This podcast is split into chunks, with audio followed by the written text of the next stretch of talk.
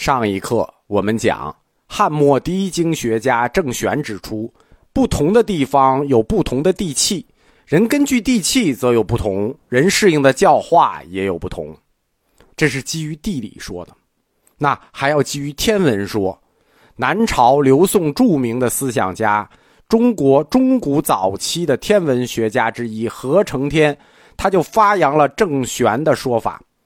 他说：“华容。”就是中国与外国自有不同，何者？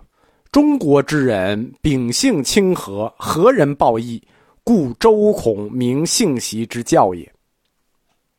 这段话什么意思呢？就是中国和外国自有不同。为什么原因？中国人秉性就清和，何人报义，故周孔明性习之教。什么叫性习之教？性相近，习相远。虽然习相远，但是我们性相近啊，所以我们因为性相近，所以才能受周孔之教。那外国人呢？他指出，外国之徒兽性刚强，贪欲奋力，故事事事言五戒之科。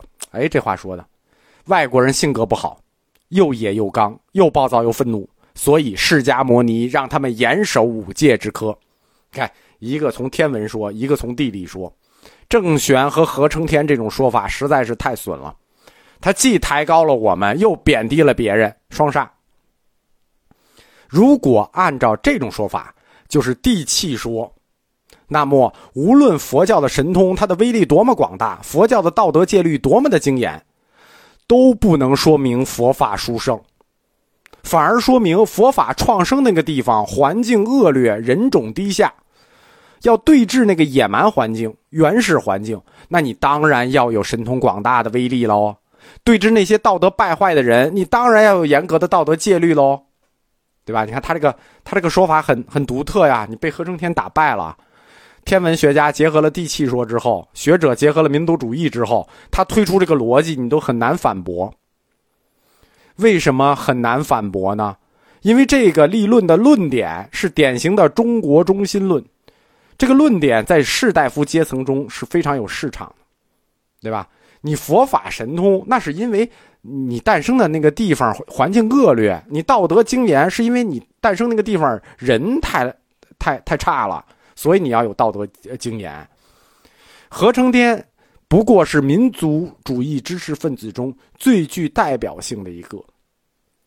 相当于讨论这个问题之前，我先把立场放在这儿，我看你怎么反驳。你是粉红还是精美？那亲不亲，咱们就得阶级分了，对吧？真正的文化中心论者，其实他们内心往往都是高冷的，因为中心论，中心论，我是中心，我还搭理谁呀？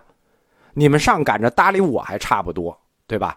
在文化上，中心论经常会导向于文化孤立主义。所以在《洪明集》中，何承天就说：“外国之事，非我中华之所恶。”白话说，就是佛教是外国的事不是我们中国人该忙活的。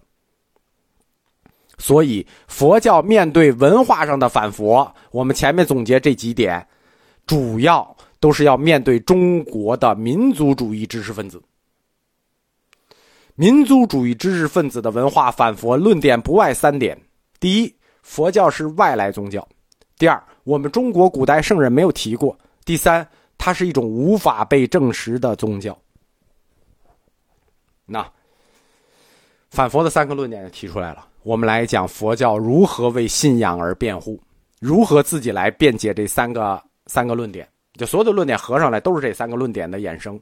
外来宗教，圣人没提过，它无法被证实。佛教是一种外来宗教，这一点佛教徒一般都不辩护。您确实也没法辩护，对吧？法语西来，法语西来，它确实不起源于中国呀，但是大道东流了，对吧？它不起源中国，但是在我们中国流传喽，大道东流。佛教的护教者暗搓搓的指出很多事实，说中国其实经常从国外引进一些东西，大大丰富了中国文化，并且中国史上很多伟大的圣人与政治家。他们自己就有外国血统。过去很多圣人最有名的是谁？大禹治水，大禹就是蛮夷，大禹生于东夷，那周文王呢？周文王生于西戎，哎，在以前中国的观点里，大禹也好，周文王也好，那都是蛮夷啊。你们敢歧视他们吗？隋唐盛世两代帝国，君主都是外来蛮夷，都从呼和浩特那边过来的，难道我们可以歧视他们吗？外来的就一定是蛮夷吗？佛教护教者敏锐的抓住了中国文化中一直有影响力的论调，替自己辩解，就是说外来的就一定蛮夷吗？这个论调。叫做退步论。什么叫退步论？就是支持退步、持退步论观点的，一般都是偏道家的。研究《道德经》的立场一般都倾向于退步论。退步论是中国文化中一股极为保守的势力。所谓退步论呢，简单的说，就是觉得过去比现在好，上古时代最好，上古时代最原始反而最好。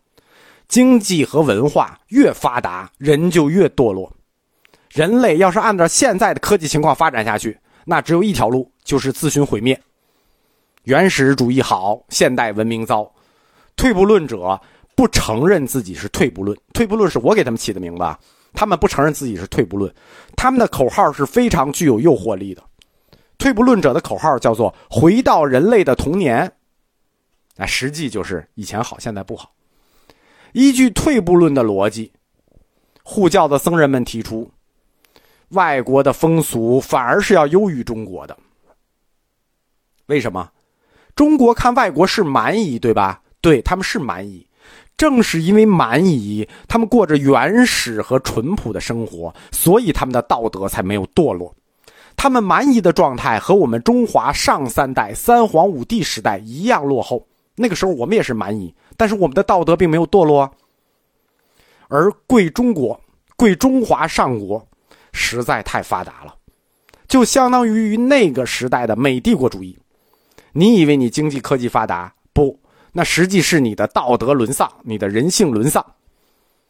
依据退步论的观点，就是越发达越堕落的逻辑。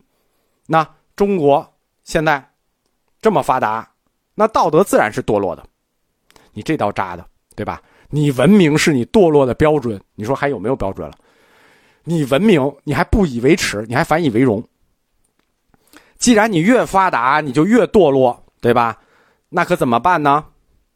《汉书·艺文志》里说：“仲尼有言，礼失而求诸也。”啊，那僧人们就说：“那就赶紧照着孔孔夫子老人家说的办吧，礼失而求诸也。你赶紧就求诸也吧，哪儿也去求哪儿。”那原始和淳朴的道德，这个时候也许就在很远很远的一位猪野天竺那个地方还有保留。僧人的这套反驳术非常的新颖，以子之矛攻子之盾，在普遍流行的中国文化优越感之中，他们的这种说法竟然打动了相当一大批中国士人，觉得真他妈有道理，就是这么回事儿。把一种外国来的思想理想化了，甚至置于中国文化之前，这在中国历史上和中国文化史上都是首次，对吧？你说我们蛮夷，我们就认了。正因为我们蛮夷，我们还存着这种原始淳朴的礼，你们已经丧失了，那就赶紧来吧。佛教的知识分子一击成功之后，乘胜追击，连续作战，继续扩大胜利果实。他们指出，中国并不是被蛮夷和野人包围的文明孤岛，在远处还有一个与中国一样高度发达的文明，就是天竺，就是印度，并且真正的中国，中国居于天地之中的那应该是印度。这个就扯得有点远了。你们说印度文明也发达，我们可以认了，但是你说真正的中心之国不在中国。而在天竺，不在华夏，在天竺，那这个事儿就不能忍了。佛教理论家也不是吃干饭的，当举出这一个论点的时候，他们拿出来一个凡事要讲科学的态度。他们说，我们可以证明中国不是中国，我们可以在科学上证明。佛教理论家指出两个明显的事实：第一个，最早的佛教论书《木子理惑论》里指出，根据北极星的位置，我们可以推断出中国在这个世界上的位置，它一定不是天地之中。我们根据北极星就看出来，如果北极星天地之中，我们具体应该在哪个星下面呢？第二个，佛教律宗的初祖南山道宣也指出来，对吧？北极星那个你还不太好理解，南山道宣这个就更好理解了。他说，中国绝非天地中心，因为太阳照在地上，如果是天地中心，人就不会有影子。大家想想这个逻辑，如果我们在天地的中心，太阳在我们的头的正上方，我们怎么可能有影子呢？只要有影子，说明我们就不是中心。哎，这个就就很直接了啊！所以三千大千世界的中心不是中国，而是印度。道宣前面一个推理还说得过去，后面这个推理就说不过去了，对吧？因为没有人去过印度，也没人知道印度有没有影子，你随便道宣说了吧。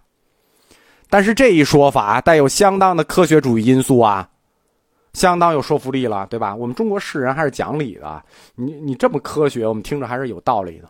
这么两轮下来，就又说服了中国好大一批世人，